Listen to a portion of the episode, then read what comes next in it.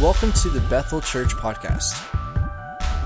Each week you'll be able to check in for our messages from Sunday and other material. We hope that our messages encourage you in your walk in daily faith with Jesus. Make sure to check out our website, bethelstratford.org.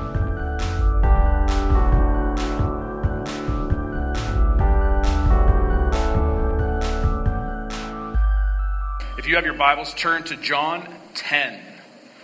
We read this verse this morning, and I touched on the fact that we were going to come back to this.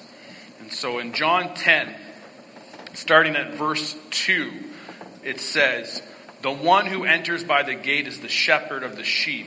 The gatekeeper opens the gate for him, and the sheep listen to his voice. He calls his own sheep by name and leads them out.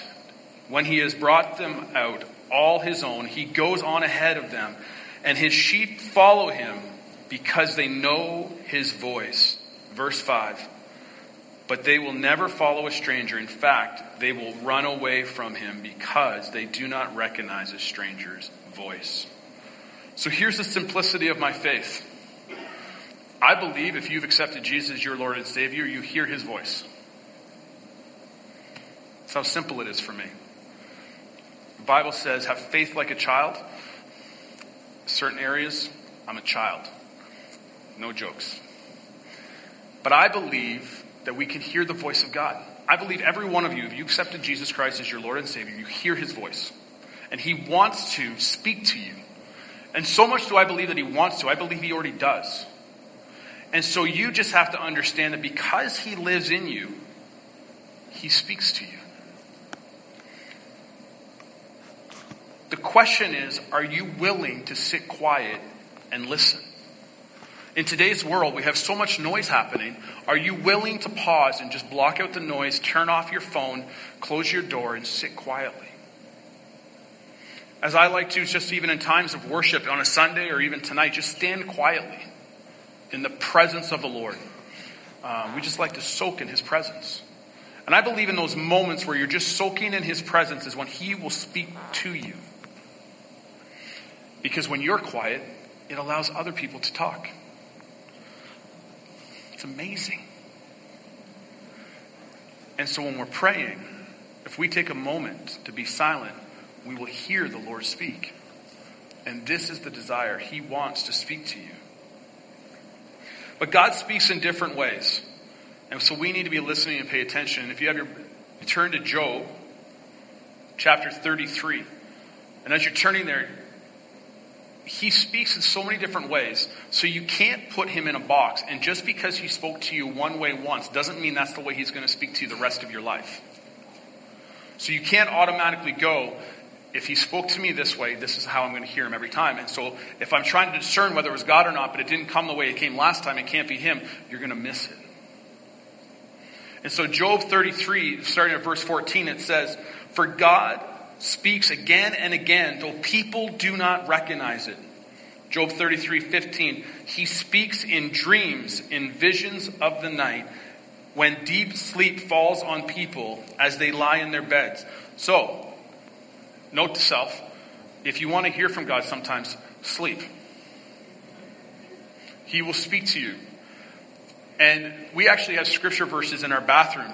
And so while we brush our teeth, we can actually read them. And it's from Psalms where it actually tells us that God wants us to sleep. Because I don't know about you, but sometimes it's hard for me to sleep. But in those moments when you fall into a deep sleep, He will speak to you because it says here, they fall deep sleep. When deep sleep falls on people as they lie in their beds, He whispers in their ears and terrifies them with warnings. He makes them turn from doing wrong. He keeps them from pride. He protects them from the grave, from crossing over the river of death. So, dreams and vision, he speaks. Do you pay attention to your dreams? Or do you automatically chalk them up to something you ate? Because sometimes God will speak to you through dreams. He will wake you up, and sometimes you just have to ask God, God, what were you saying there?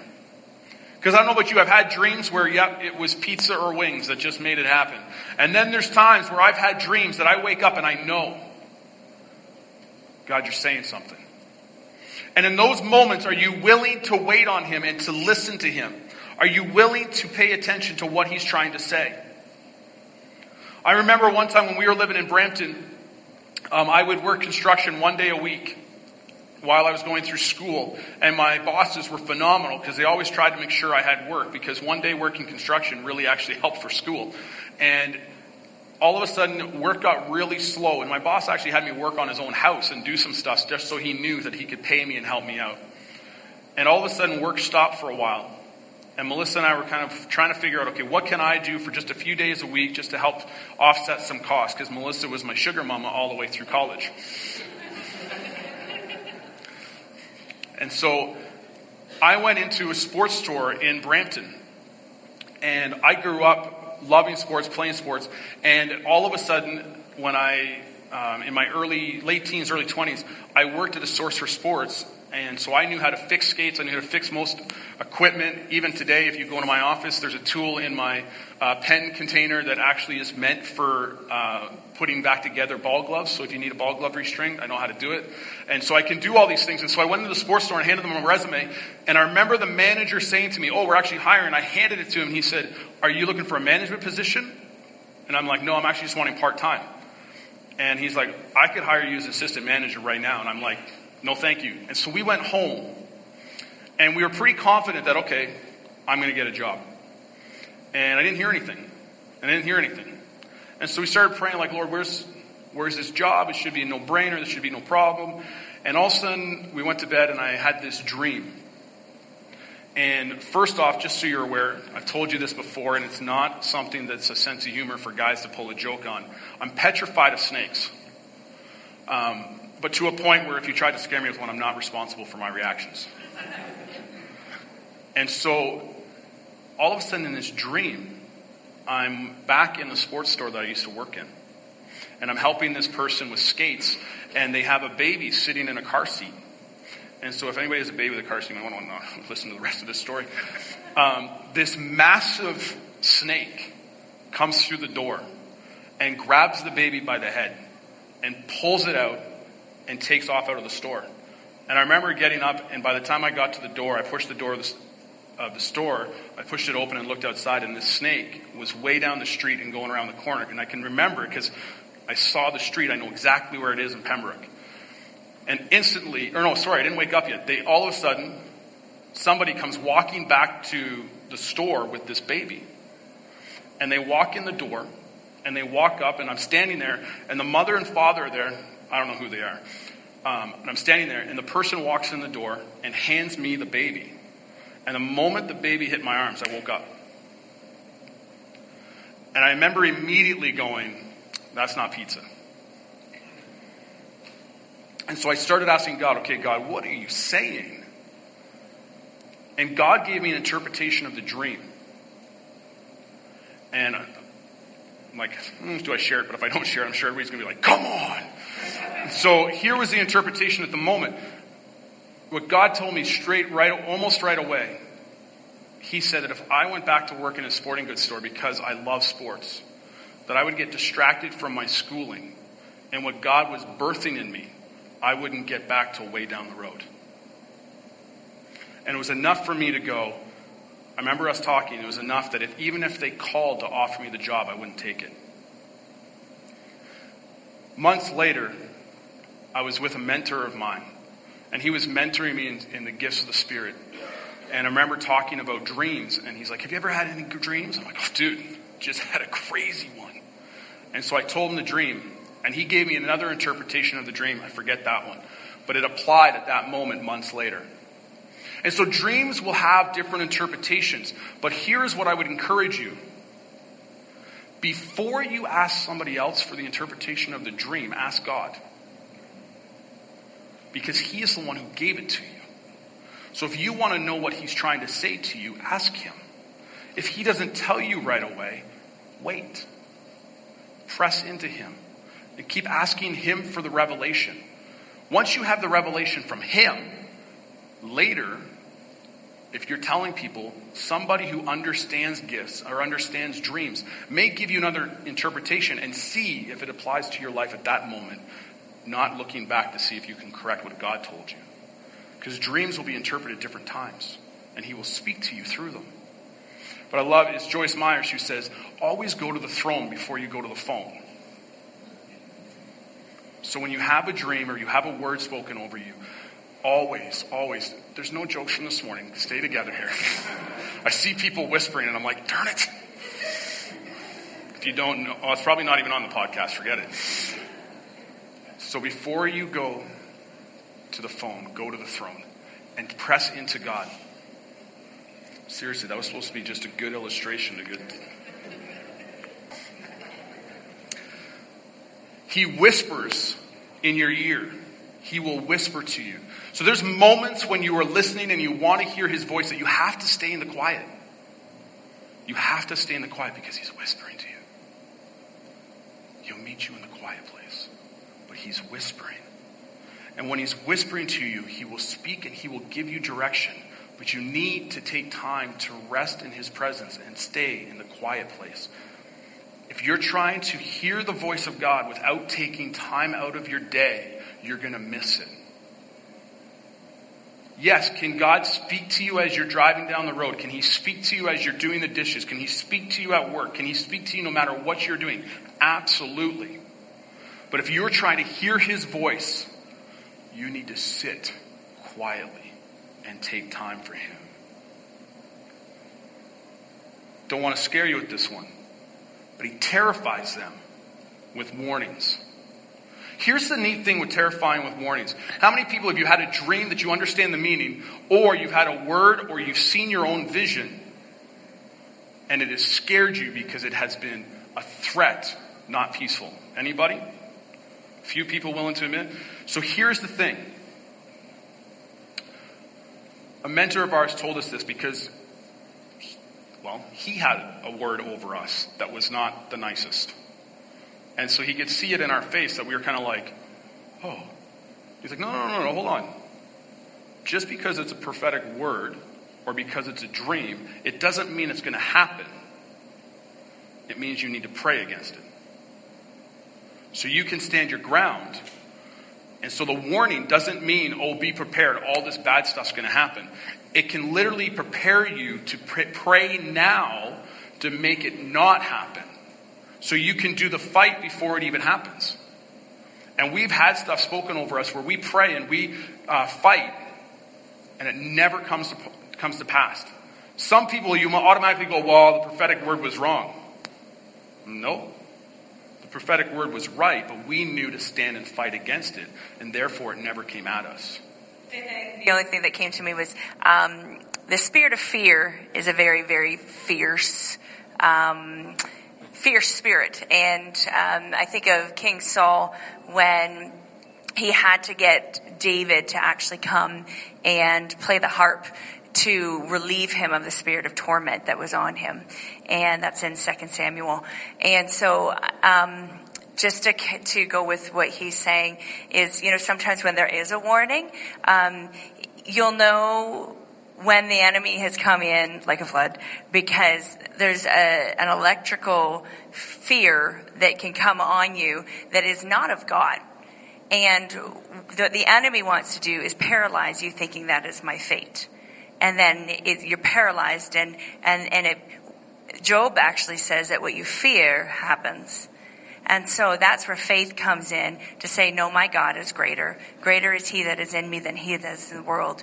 And so, you know, if that happens to be a thing where there's something, there, there's a fear and, and you can sense, you know, wow, you know, have you ever felt like that electrical, you know, just like that fear, that paralyzing, wow, um, that's the enemy. And you just come in and you just declare victory and you declare that God is greater and you declare who God is and, and you pray against that because God is able to, to change that. And sometimes he just needs to shift you out. And it's kind of like, we're reading, um, uh, in our women's Bible study, we're doing Victory Over Darkness, and we actually just read this week on how, um, you know, if you are just slightly, like one degree off, you know, course, and you're trying to hit the ball in, in golf, right here, but you're slightly one degree off, it takes you way over there. And sometimes that, you know, you're, you're going in the wrong direction. And so God gives you a warning and it's enough not to, to paralyze fear. Oh my goodness, I'm,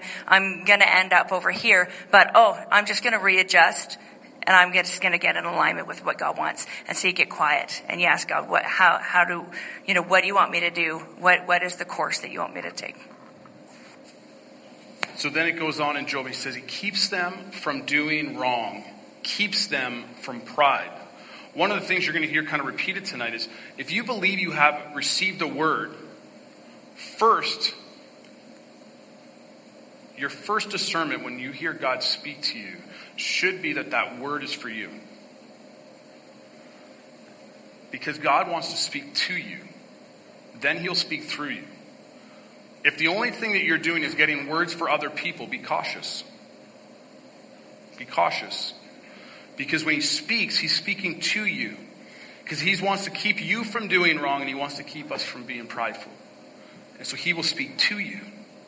He'll protect them from the grave and gives us warning. As we talk, he gives us warning. He will give you visions. He'll make you do things. A lot of times, if you start thinking about life, Think about some of the things in your life where all of a sudden it took you a little bit later to get out the door and you just missed an accident. There was a, a family back home and um, the father was leaving a person's house and it was on this steep, steep hill back home. And as you come down to the bottom of the hill, there's a bridge and railroad tracks. So uh, he was pulling out of their driveway and he noticed in the back seat that his two kids were goofing around and they didn't have their seatbelts on. And this was back when I was a kid, so seatbelts were kind of like, meh. Car seats, not even really heard of. And so it was just more or less you stayed in the back and, you know, don't jump on the driver's head. But he felt, no, no, I need to buckle this person, I need to buckle my kids in. So he came to the end of the driveway, put it in park, got out of the car, went back, buckled both kids in, and came back to the car. And as he said, as he was getting back in the car, transport was coming down the hill. And as it came down the hill, the train tracks came down, and or sorry, the tracks were already down, and the train transport came down the hill and had no brakes, and went straight right into the train. And he knew that if he had just said, "Ah, forget it," pulled out, he would have been sitting at the bottom, waiting for the train, and that transport would have come. And so to this day, he believes that God told him, "Ah, buckle him up." When he knew he was just driving a couple minutes and most times he wouldn't care.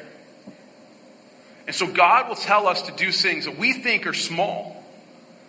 I believe there's moments where he will do things like this for this father, and I also believe he will do he will tell you to do things in moments where if you're in the grocery store, you're in the drive-through, if you're doing different things in a store, where you might just pause for a moment and say to somebody, I don't really know you, and I just feel like I'm supposed to tell you, I just want you to know God loves you.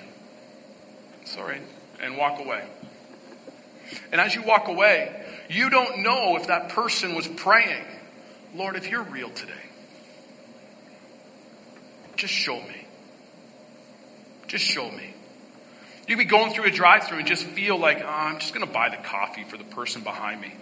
And I don't know about you, if you've ever done it, a lot of times they'll ask you, is there anything you want to say to them? And I don't know if they repeat it, but I always, I'm like, just tell them God bless you.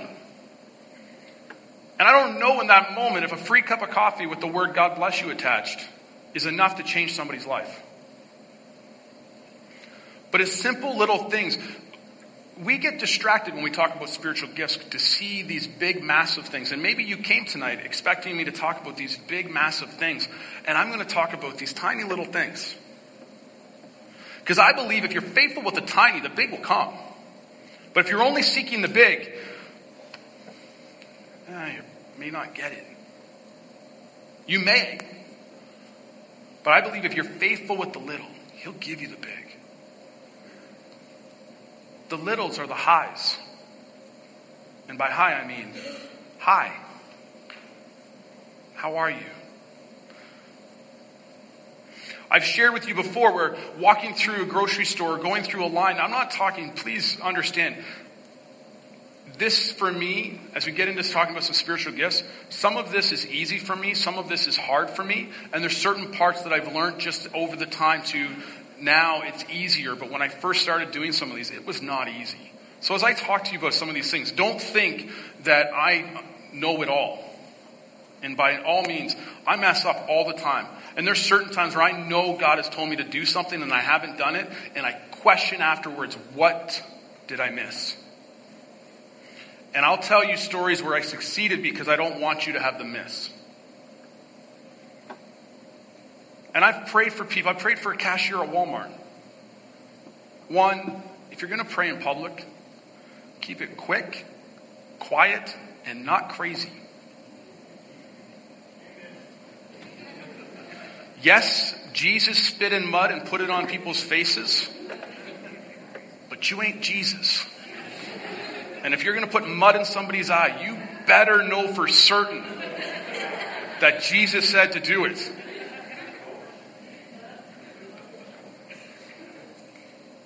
But you can do things for Jesus that are so small, but are so huge in other people's eyes. They're so big. I want to read just about spiritual gifts so you understand in 1 Corinthians 12. We're going to read from verse 1 to 11. Now, about the spirits, about the gifts of the Spirit, brothers and sisters, I do not want you to be uninformed. You know that when you were pagans, somehow or other, you were influenced and led astray to mute idols. Therefore, I want you to know that no one who is speaking by the Spirit of God says, Jesus be cursed. And no one can say Jesus is Lord except by the Holy Spirit. Do you realize? Right here, 1 Corinthians 12, verse 3, that if you say Jesus is Lord, you're already speaking by the Spirit. So if you want to know if the Spirit speaks through you, just say right now, Jesus is Lord. See, you can all speak for the Spirit. You all speak by the Spirit. This is Scripture. There are different kinds of gifts, but the same Spirit distributes them.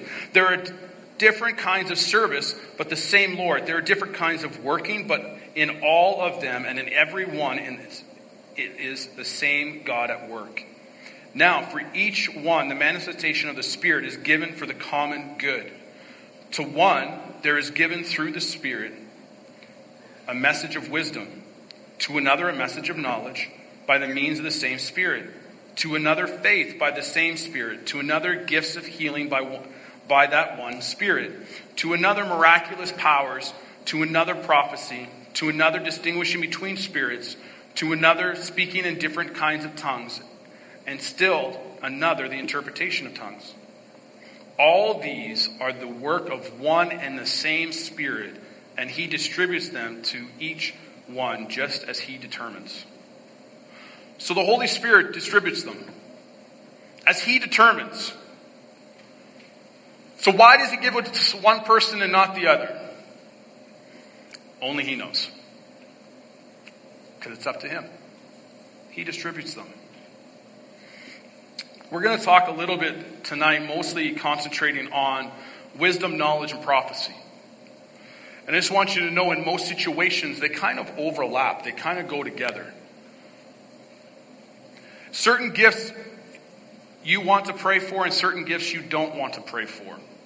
Discerning of spirits, that's one that's, uh, if you're called and given that gift, it's good, but it's not one that most people pray for. But the gifts of prophecy we're encouraged to pray for, we're encouraged to go after. But as I said before, I want to talk, as we talk about prophecy, one of the first things I want to talk about is this. When you get a word of knowledge, as I said already, check to make sure it's for you. Because the scripture is very clear that as we give prophetic words, as we speak into people's lives, if you are speaking correction, remember that we are supposed to move the plank from our own eye before we move the speck from our brothers. And so I always, every time that I feel I have a word from the Lord, I always ask Him, God, who is this for? Is this for me? And I'll tell you something any word that I have shared from this platform that I felt was prophetic word for the whole congregation, I have already chewed on, I have already digested, and I already know what it means to me before I share it to you. Because if I don't know how it applies to my own life, I don't feel like I really have a right to share it for your life. And if it's a public word, it's supposed to be for everybody, which includes me. And so the word always applies to ourselves as well. Prophecy is speaking God's heart into somebody. It's speaking God's heart into the situation. A word of knowledge is knowing something that we shouldn't know about somebody's past or present. It's something that we wouldn't be aware of. When you have a word of knowledge, what it does is it grabs people's attention. Um, I don't know if you've heard this statement before, but we use it all the time. It's, it's when somebody reads your mail. And so there's certain people that we know who flow in the prophetic, and I'll be completely honest when I see them walk through the door, if we're at a conference and I see them and they give me a big smile and they start walking towards me, my first reaction, truthfully, is, Lord, forgive me of any sin that I am unaware of in the name of Jesus. As they walk towards me. And then I'm like, hi.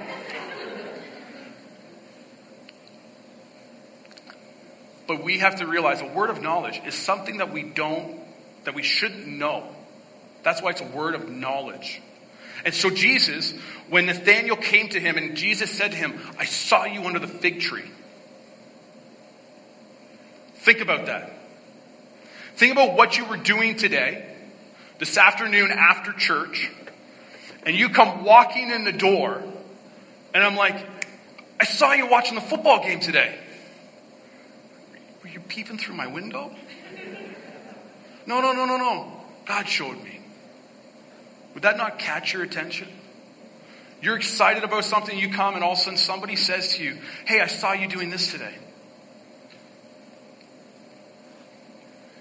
It's a word of knowledge where you can speak into somebody's life about something that you shouldn't know. And it does, it grabs their attention. And I believe it grabs their attention so now you can prophesy and speak God's love into the situation.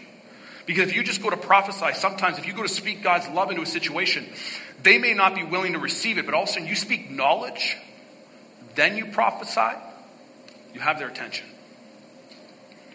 Because they know that you're hearing from God. They know that you've heard and you've seen them, and God has a word for them. Catch their attention fast. When Jesus saw the woman at the well, we all know the story, but if you think about it for a moment, he begins to talk about her past. He begins to call out the fact that, hey, the, the woman or the man that you're with now isn't your husband, and the ones before weren't either.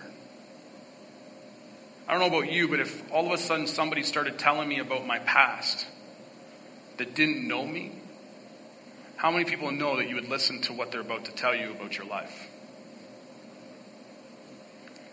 And so we ask God, God, give me a word of knowledge. Give me a word of knowledge. It doesn't have to be like the woman at the well, it doesn't have to be dirt on people's lives. He got Nathaniel's attention by telling me he saw him under a tree. Words of knowledge will pull people in so you can speak into their lives. Words of wisdom is divine knowledge on something that you know nothing about. So you think about Jesus. Jesus is walking in Matthew 5 and he's on the shore and he's a carpenter. Remember this, right? Jesus was a carpenter. So he's walking along the shore and the disciples are out in the boat. Now, what were most of the disciples? disciples professional fishermen. Jesus yells out to them, Hey, throw your nets on the other side. That's like one of them telling him, Hey, righty tighty, lefty, loosey. Jesus is like, Thanks. And they cast the nets on the other side, and they pull in all this fish. Wisdom.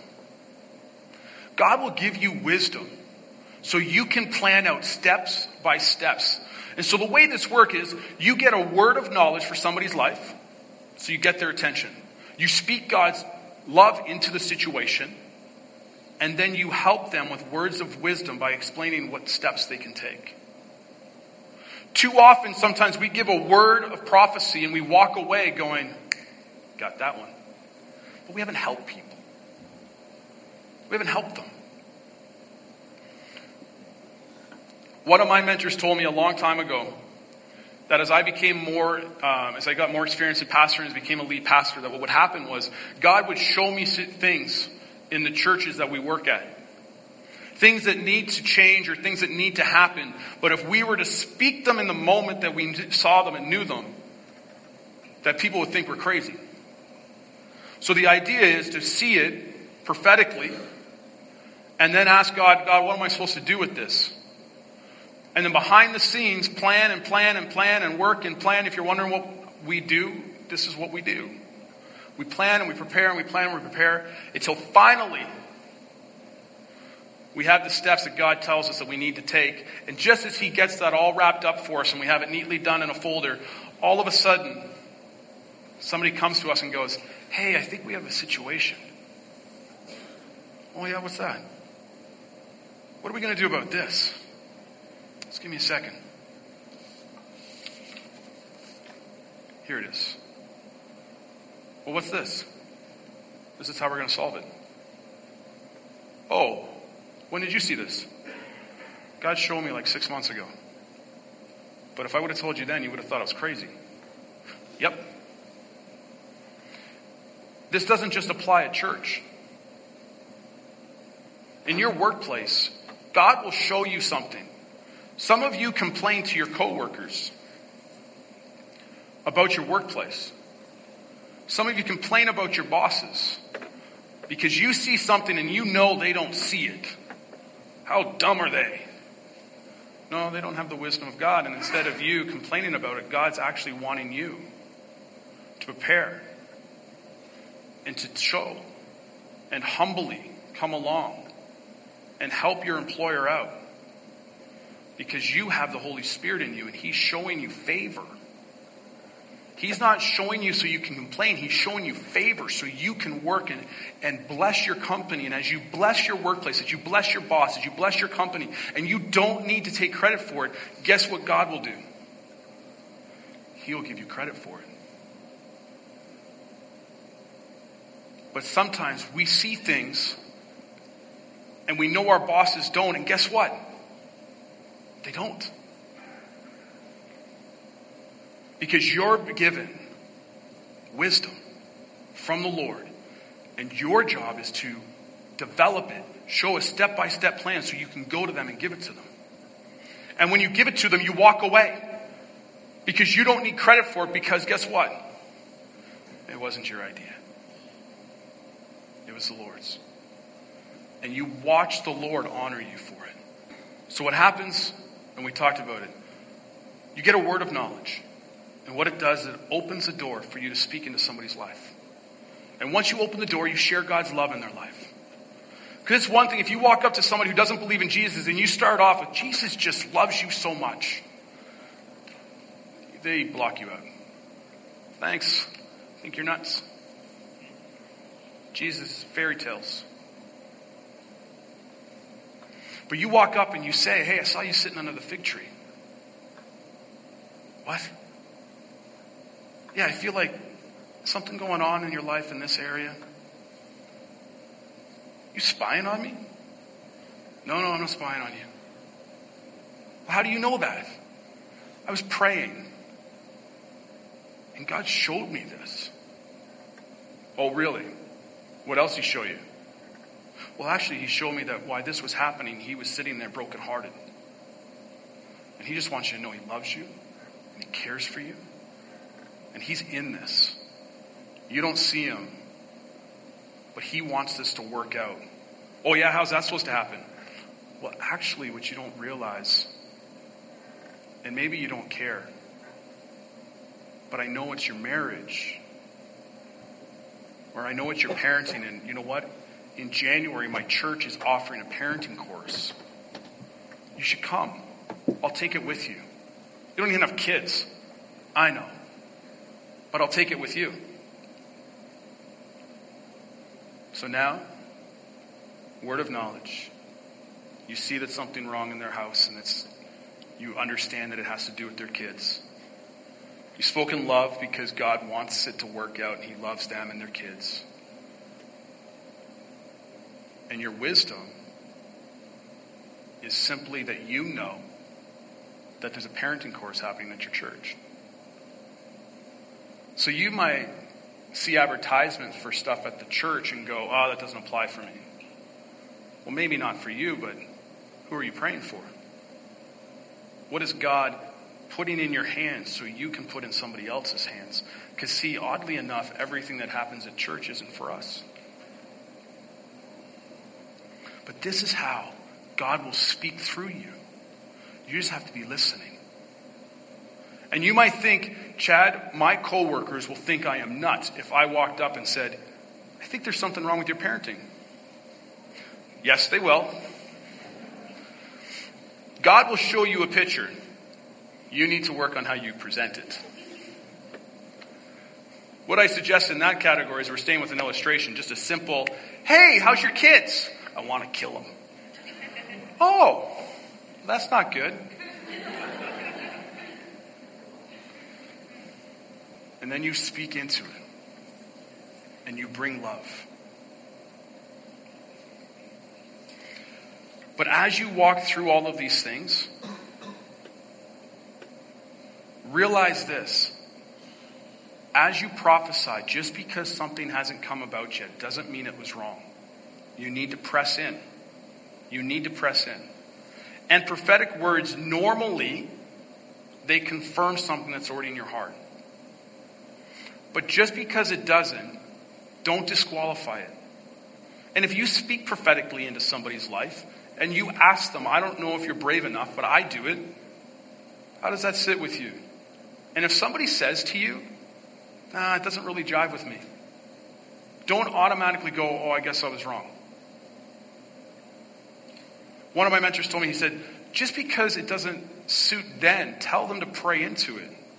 Because as we already read and understood, that it could be a warning of something that's coming. It could be an understanding. Because I don't know about you, but just because I have a warning, like I said, you can pray into it and it doesn't happen. But sometimes it does happen, and guess what? You're not really destroyed by it.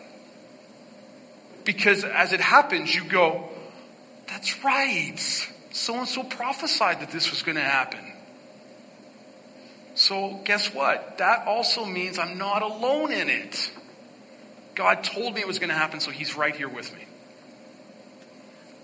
This is how we help each other and encourage one another.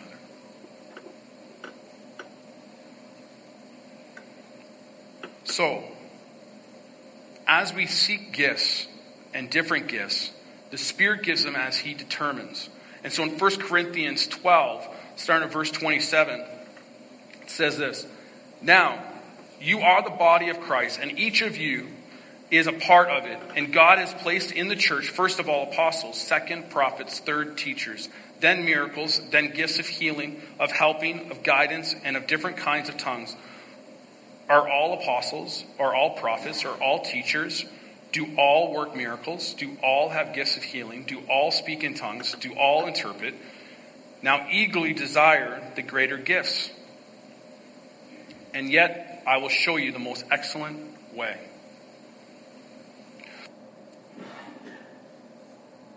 First Corinthians, going into the next chapter, because Paul didn't write them in chapters, he wrote the letter. So in 1 Corinthians 13, uh, verse 1, it says, If I speak in tongues of men or of angels, but I do not have love, I am only a resounding gong or a clanging cymbal. If I have the gift of prophecy and can fathom all mysteries and all knowledge, and if I have faith that can move mountains, but I have not love, I am nothing. When Paul was writing in verse in chapter 12 and chapter 14 on the gifts of the spirit, he didn't take a coffee break to write a chapter on love for us to read at weddings. He didn't pause and go, People are going to get married sometime in Corinthians. I should write them something to read. It is in there because it applies to the spiritual gifts, it applies to how we lead people. We are supposed to lead through love. And if we love, everything else comes together.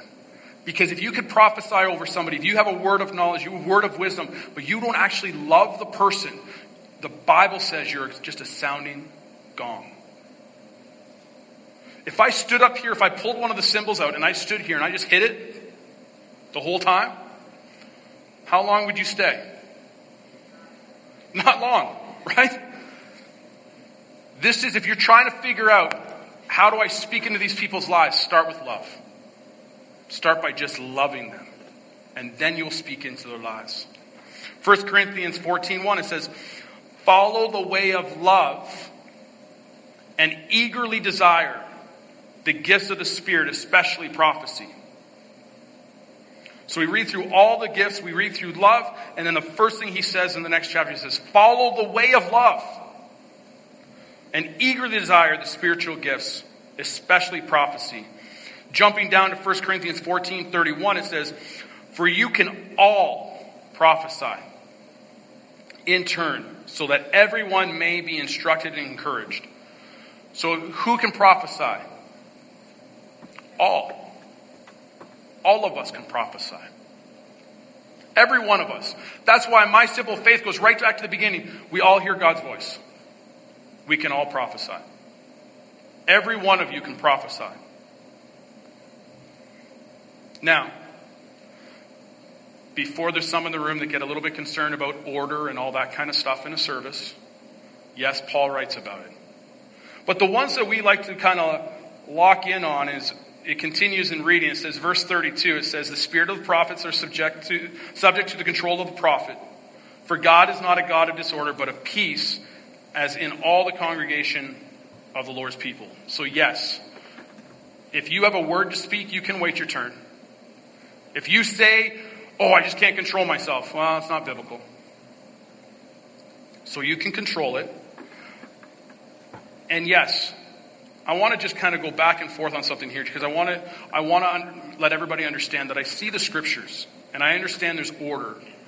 But there's also a verse that one of my mentors pointed out to me that I want to point out to everybody tonight. Because in 1 Corinthians 14, as he's talking about order, he starts at verse 26, and this is the one that most people know. When you come together, each of you has a hymn or a word of instruction or revelation, a tongue or an interpretation. Everything must be done so that the church may be built up. If everyone speaks in a tongue, two or at the most three should speak, one at a time, and someone must interpret. If there's no interpreter, the speaker should keep quiet in the church and speak to himself and to God. So, yes, everything is done to build each other up, and we do things in order. And if there is a gift of public tongues, yes, there needs to be an interpretation. And the one who gives the tongue should be praying for an interpretation if nobody else does it. And that's why sometimes you'll see the person who speaks out in tongues will give the interpretation because they will wait for somebody else to give it. But if they're not, if no one else is going to give it, they're going to pray for the interpretation. Here's the verse that I want to stretch you on because so many people, if you grew up in the Pentecostal church, you know verse 27. If anyone speaks in a tongue, two or at the most three. And the moment we hit three, people start looking around. But can I challenge you on something? I'm not looking for chaos. That's my responsibility to keep things in order. I understand that. But 1 Corinthians 14, verse 29 says this Two or three prophets should speak.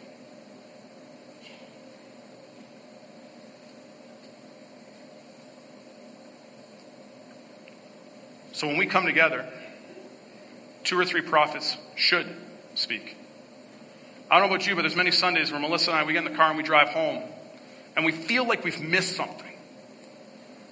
Now, I believe in my own heart, when I get up to speak, I believe there's things that I will say that are just coming through prophetically. Because if I show you my notes, some of the stuff I say you are not in my notes. But I think sometimes in Pentecostal churches, we can get religious and go, ooh, we've reached two. We got to be careful. Only one more person's allowed here. Chad, that was number three. Shut her down. If things are being done orderly and the Spirit is coming together and the words are connecting and the words are powerful, I will take the weight of that. But I would rather you ask this question when you walk out these doors on a Sunday where nobody else speaks but myself Did we miss something? Did we miss something? Because, see, my, script, my Bible tells me, yes, two, when it comes to speaking in tongues, two, no more than three should do it. I get it. But what about the verse that says two or three prophets should speak? I don't know about you, but when one of my mentors pointed that out to me, man, it challenged me. It challenged me to think what have we missed on a Sunday where nobody spoke? See, I come on Sundays expecting to hear the Word of God. I don't know about you. I come every Sunday expecting to hear God speak. And yes, I'm the one who preaches. But every Sunday morning, as I iron my shirt, I ask the Lord, God, what is it that you want to say this morning? I'm prepared and I'm ready, but what is the one word you want everybody to walk out of this room with? I hope that you come every Sunday. I hope you go to work every Monday to Friday asking God as you are getting ready to go out the door, God, what is it you want my coworkers to know today? And when he gives it to you, you ask him, how do I get that across without sounding weird? And he will show you how to explain it, how to speak it. Now, we can all prophesy. But that does not mean that we're all prophets. If you look at the parable of the talents, one was given one, one was given two, one was given five. So just because you can speak prophetically in a situation when God will speak through you, it does not mean you're a prophet. It means that you can speak for God. There's a difference. Just because you can speak once in a while for God does not make you a prophet. Because in 1 Corinthians 13 9, it says, For we know in part and we prophesy in part. So the difference is the better the ability to hear God and communicate his voice, you need to be spending more time with him. When Doug Schneider was here, I asked him, because Doug is known as a prophet. And I asked him, Doug, what is your time with Jesus like? And he reads his Bible for five hours a night. I asked him, How do you do that? He doesn't really watch any TV. But he hears from God. And he speaks into people's lives all the time. So there's, in my mind, there's some different, and I've heard it said, there's different types of prophecy. There's simple prophecy. There's encouragement, edification, and confirmation. Most of us operate in this. We will encourage people, we'll edify people, and we can speak things that will confirm things in their heart. And then there's a prophetic gifting, which frequent impressions or dreams or vision happen in your life. So you begin to get things a little more often. And then there's even could be a prophetic ministry. But a prophetic ministry, just so you're aware, most people would define it as recognized by your local leadership. I have gone to churches where somebody will come up to me and speak over my life. And the first thing I do is I go to the pastor. If I don't know who the person is prophesying on me, I go to the pastor. Hey, because I know most of them, that person over there spoke over me. Should I listen? And I'll get told, oh, yeah, listen. Other times, hey, this person spoke over my life. Should I listen? No. Okay. And it's interesting because then there is also the office of a prophet. And anytime there's an office of a prophet, most times signs and wonders will usually follow that person. And so they hear the word of God and they're able to communicate it well. And then signs and wonders come with them. And here is how I believe, from my experiences that I've had, you can tell the difference between an office of a prophet and somebody that has prophetic ministry. Here's how you know they don't tell you, other people do.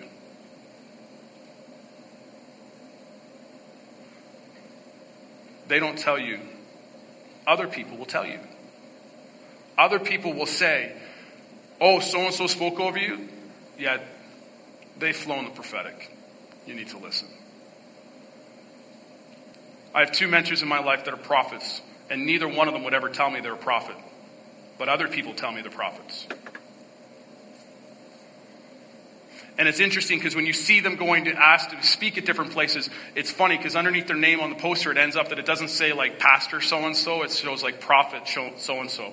And if I say to my mentors, they got prophet on there, they're like, yeah, it's, it's silly.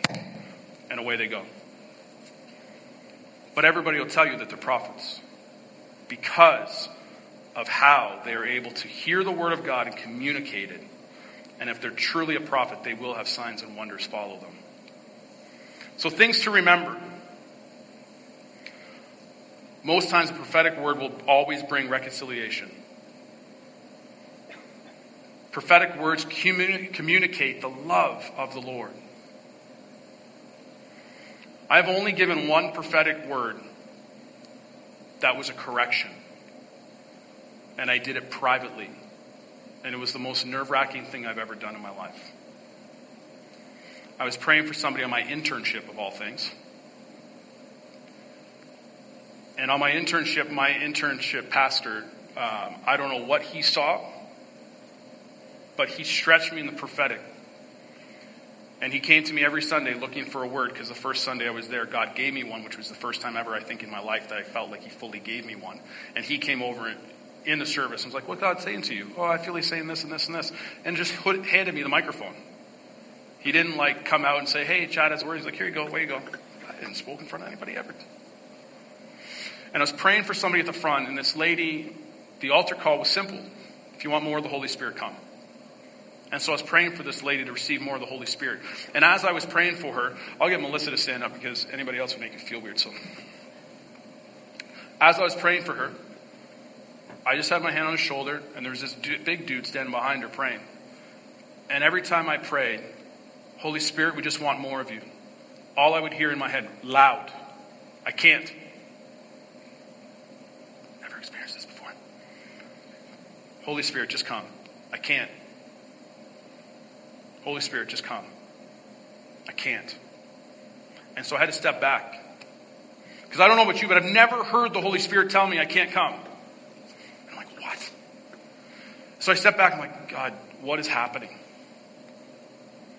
And I felt the Holy Spirit say to me, There is so much bitterness in her heart that I can't come in.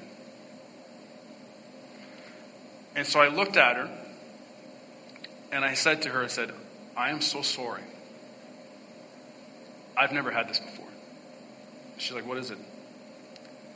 I feel like God is saying that He can't come into your life, that the Holy Spirit can't give you more because I believe that you have bitterness and hurt in your life.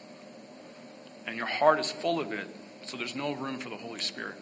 And as I'm talking, she's weeping, and the man behind her is weeping, and he's nodding, and I'm like, I don't know who either of them are.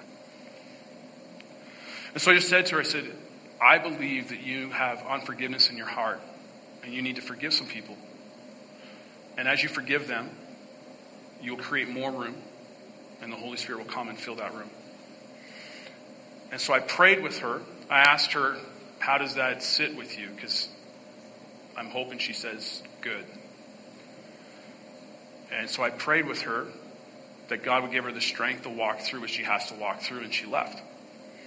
And we've prayed for people, and at the end of the service, when we're done praying, I'm standing there at the front, and all of a sudden this guy walks up to me, and as you can tell, I'm vertically challenged. And so most people are big, but this guy was big. And so he walks up and he starts talking to me, and he's like, Yeah, you were praying with my wife. I'm like, which one was your wife? The one that you said was bitter. Oh. Is that like, did I say that? He's like, I need to tell you something.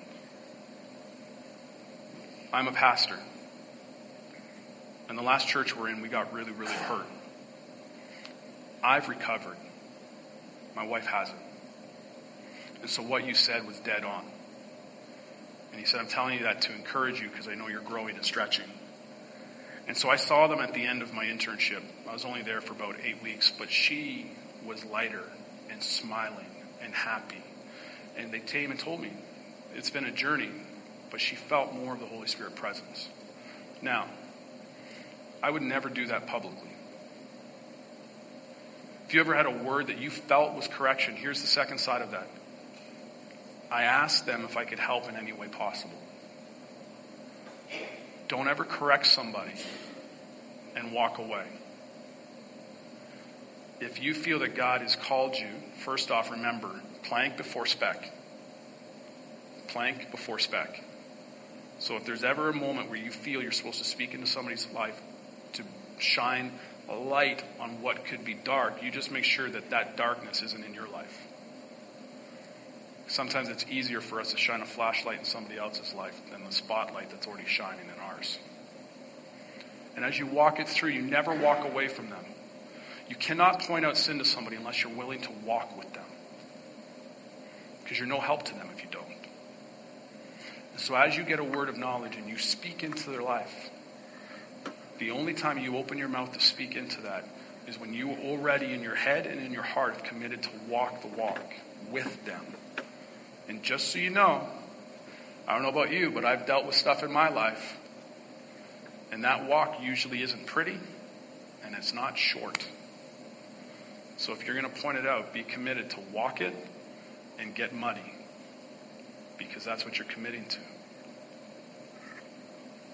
Um, just as you're, I'm reminded of a situation when uh, we've over the years here, we've been trying to encourage people in um, in practicing um, the prophetic words, and so um, when with youth or uh, what you know whomever we're, we're doing it with, we we'd say you know you need to practice it and and make sure that they know that they need to tell you the truth. So. Um, you know, we'd wake up in the morning, or whether we were in a, a setting where, you know, we, we would sit together and say, okay, so I'm going to ask God to give me a word for you, and you need to be honest because if there's no honesty, then um, that person can never grow. And so I'd say, you know what, I just really feel this about you, and that person would have the chance to say, that's not me actually I think that's that person, you know? And then we're like, oh okay, I missed it. But if we don't actually, if we're not honest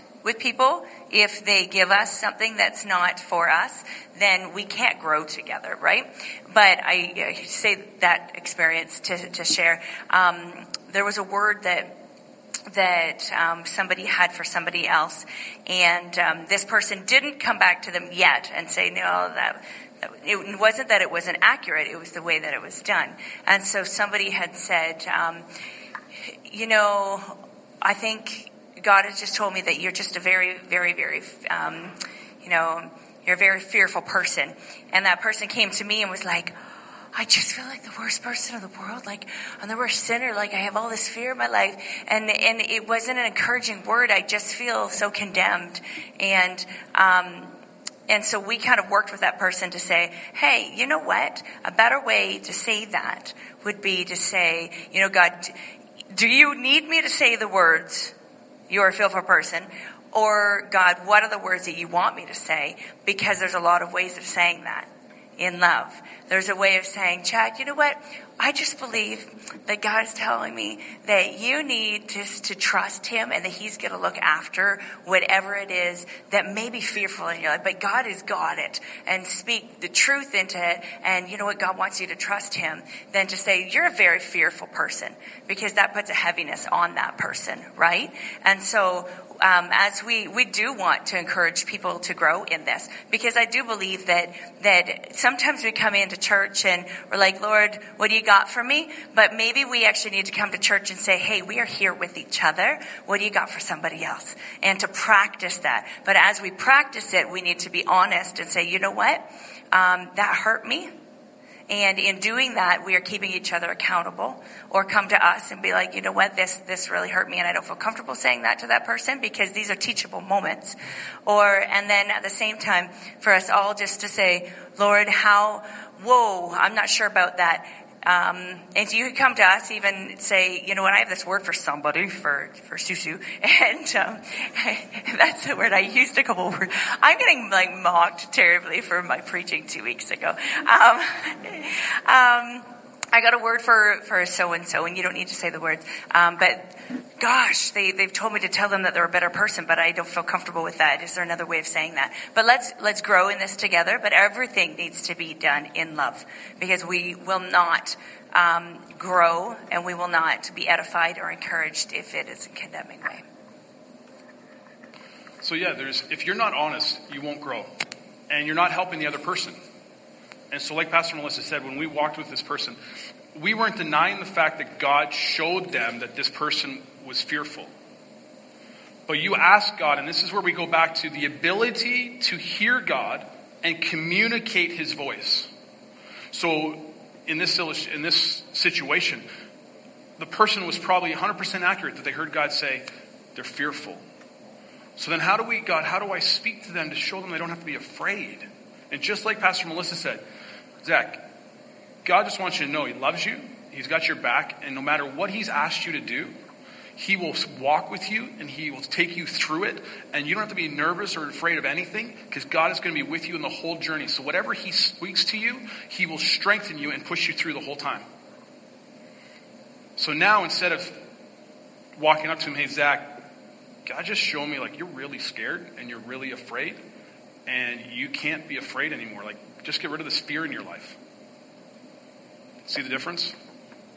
That one, Zach's probably not leaving here too confident himself.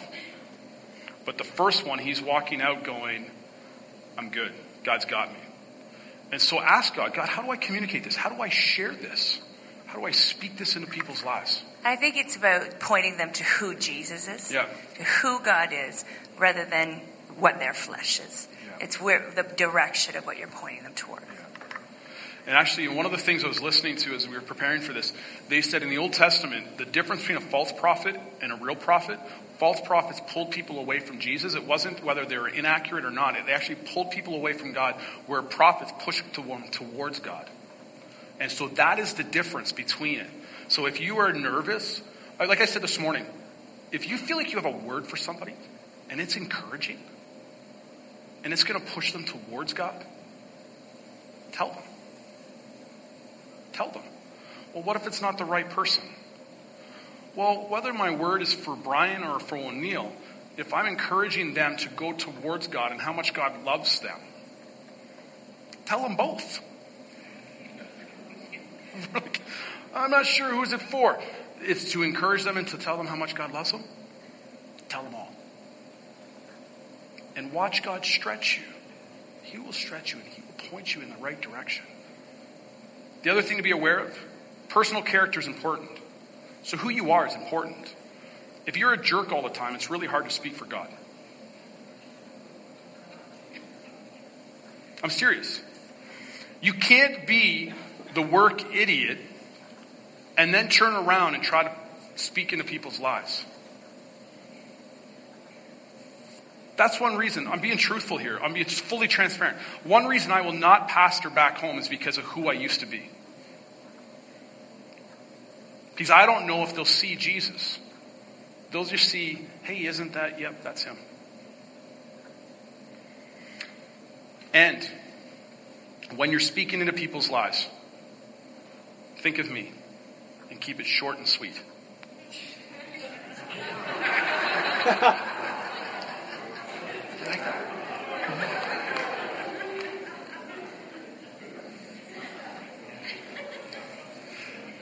hey, at least every one of you is walking out of here knowing that when you speak for, for the Lord, try to keep it short and sweet. You don't exactly. Right on, Sandy. but seriously, here's where you'll have to decide too. When you begin to speak prophetically, when you begin to step out for God, the thing that makes you nervous is you you want to say enough that it makes sense. And so sometimes you start talking for yourselves. I've heard people speak into prophetically into people's lives. I remember one person told us they spoke prophetically into somebody's life and they walked up and they knew that God wanted to say something. And they walked up and they walked up and they're like, God wants me to say this to you and I don't understand it. Well, what is it? bike. And the person wept and started to cry because what they were praying for, what they were seeking after, they were dead on. One of my mentors, I'll tell this story and then I'll just wrap up. He was trying to, he was asking God to stretch him in the prophetic. And so God would show him things, and God would show him pictures, and God would show him different things. And all of a sudden, he was driving to a retreat, and he's like, Lord, what do you want to say to these people this weekend? What is it? And he heard the Lord say to him, D.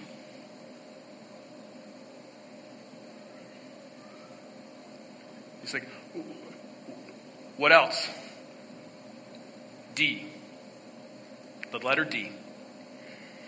And so when he got up, he started speaking and he knew the people well. He's spoken at a couple retreats, so he knew, okay, God, you're stretching me in a safe place. And he goes, I feel like as driving here, God had a word for you, and this is all he's given me so far the letter D. And so everybody in the room kind of laughed, and they're like, okay. And so somebody at the back kind of raised their hand. He's like, I got diabetes. Come on up, let's pray for you.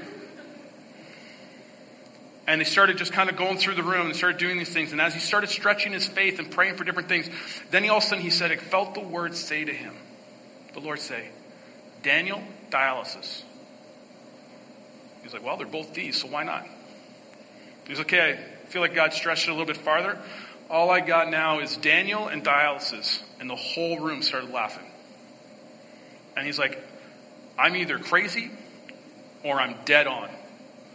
And there was a guy at the back, and he raised his hand. He's like, My name's Daniel. I started dialysis this week. This is for you. Come on up. And they prayed for him. And I believe later heard back that completely healed. So let God stretch you. He will stretch you. Be, don't be afraid to take a step. But here's what we're going to ask you at Bethel. I want to ask you, because I was, Pastor Melissa said, we want it to be a safe place. We want it to be a place where you can share, that you can step out, but you need to be honest with one another. Please, please, please hear me. I know that I have shared about a story where I have corrected somebody. I would challenge, I would encourage you not to for a long time. For a long time. And if you are thinking of correcting somebody, can you do me a favor? Come and talk to me. Because it is a step that honestly I have spoken now prophetically, probably, and I don't. When I talk about the list, I would put myself at like simple prophecy. And in all the years that I've done it, I've corrected once the whole time. Okay, so encourage people, lift people up. But here's what we're going to ask you at Bethel. We're going to ask you if you feel like you have a prophetic word to share, or if you have a word of encouragement or anything like that on a Sunday morning, we're going to ask you to come over to the front row and speak to one of the pastors. And leave it, let us discern it. Here's something you need to know. When you give me a prophetic word, if I don't have you share it here, a lot of times it bugs me all afternoon. Because here's what God has shown me as a support staff as a support staff, I would go to a lead pastor, whether it's Pastor Charles or Pastor Rob that I worked for in Strathroy. And if I felt that God was telling me something, I would go and say, Here's what I feel God is saying. And they would say, Okay, thanks.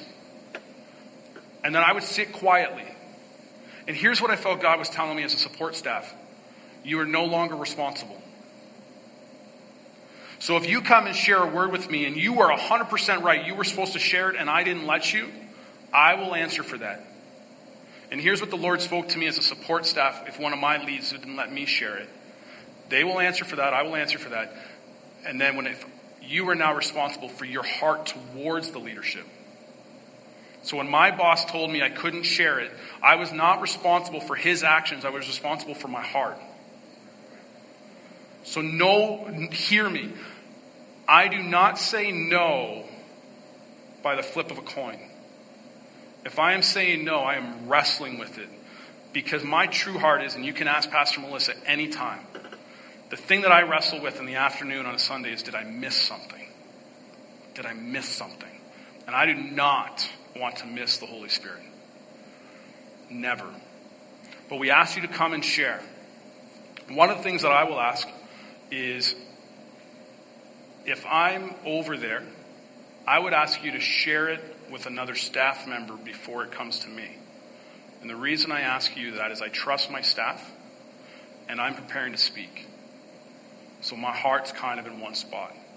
If I'm here, share it over there. And if one of my staff believes it's supposed to be shared, they'll wave at me. And the moment they wave at me, you're coming over. Okay? And the reason we say that is this.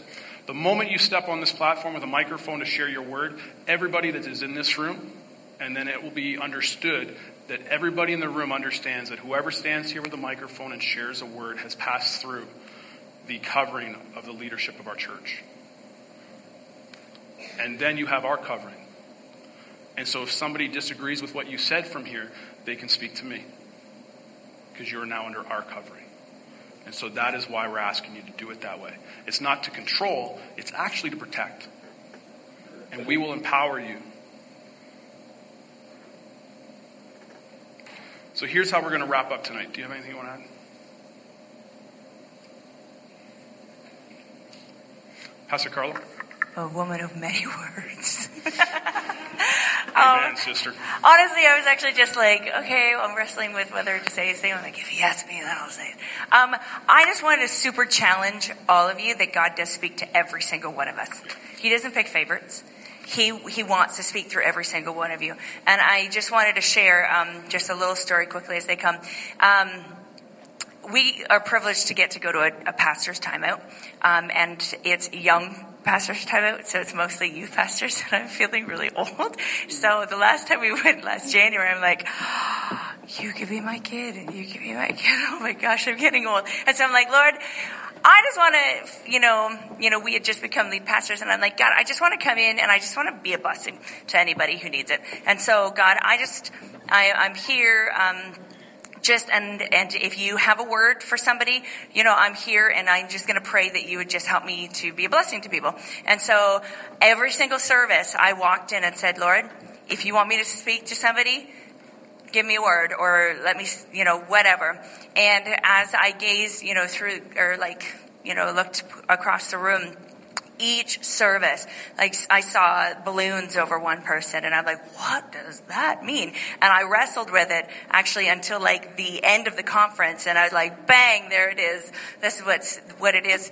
Um, and then there was another time when I looked uh, like way across and I had no idea who the person was and I just saw a word like literally over them. I could just see a word right across their chest and I walked over to them and I was like, I have no idea what this means, Lord.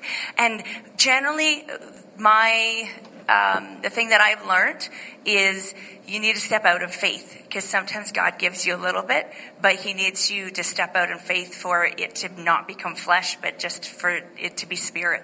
And so I saw a word, I'm like, oh Lord, I have no idea what this means. Be with me. I'm just going to try everything, Lord. I have no idea what you want me to say. And,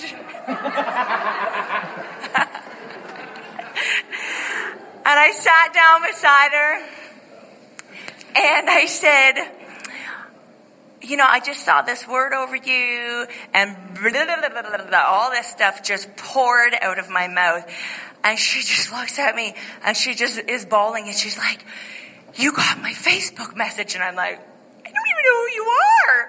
And I'm like, uh, no, I haven't looked, you know, today. Just before the service, I just, you know, Facebooked you because I just really, really wanted to connect with you and tell you that when I was 15, you led worship at junior high camp in the Eastern District, and it really meant a lot to me. And blah blah blah. And and th- I just want to talk to you about this. And and you just like read my mail, and I literally saw a word over her. And if I hadn't of first of all been looking, then I wouldn't have had a word. And if I didn't step out in faith, then I wouldn't have the rest of it. And so what I want to encourage you is that God does speak through every single one of you. It's literally the difference between you walking through these doors or walking through a grocery store and saying, God, what word do you have for somebody? And you just going on your way. And I think sometimes as Christians, we just say, Lord, what do you have for me today? And would you be encouragement to me? But we all need encouragement, but sometimes our greatest encouragement is to know that God has spoke through us to somebody. And when we begin to give to others, and when we, it's, it's kind of like sowing seeds into, you know, them, and we reap the benefit somehow. Um, but I, I dare you to wake up tomorrow morning, tomorrow morning and say, God, I'm not moving until you tell me who to text to give a word to. I'm not moving. I'm not getting out of this grocery store until you give me a word for somebody. And I'm not getting out of this church until you have a word for me for somebody else. And you might just start small with scribbling it anonymously on a piece of paper and slipping it in their pocket or saying, can you give this to somebody and don't tell them it's from me? Um, if it's encouragement.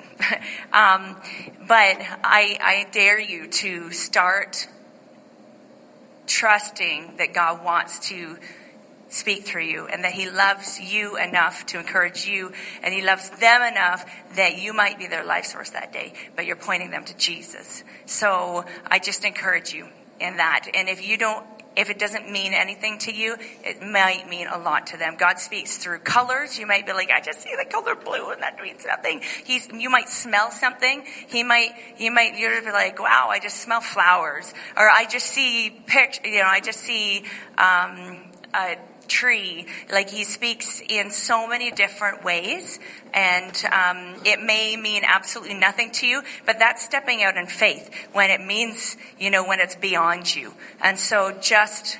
Um, just go after it and, and, and don't be afraid to, to step up. So, Holy Spirit, we thank you for your presence. Jesus, we thank you so much that not only did you die for us, but you chose us to be a part of your family. And so, Lord, we just thank you for accepting us and loving us. It doesn't matter what we've done or what we've said, but you love us. You love me. And you love everyone in this room. So, Holy Spirit, I pray that as they go tonight, that as they drive home, that you speak to them. You whisper truth to them. You show some of them pictures. You give some of them dreams. But Father, this week, we all ask you to show us what you want us to do each day the person that we are supposed to speak to. And it could be just a simple hi, could be a text. That, Father, you want us to encourage.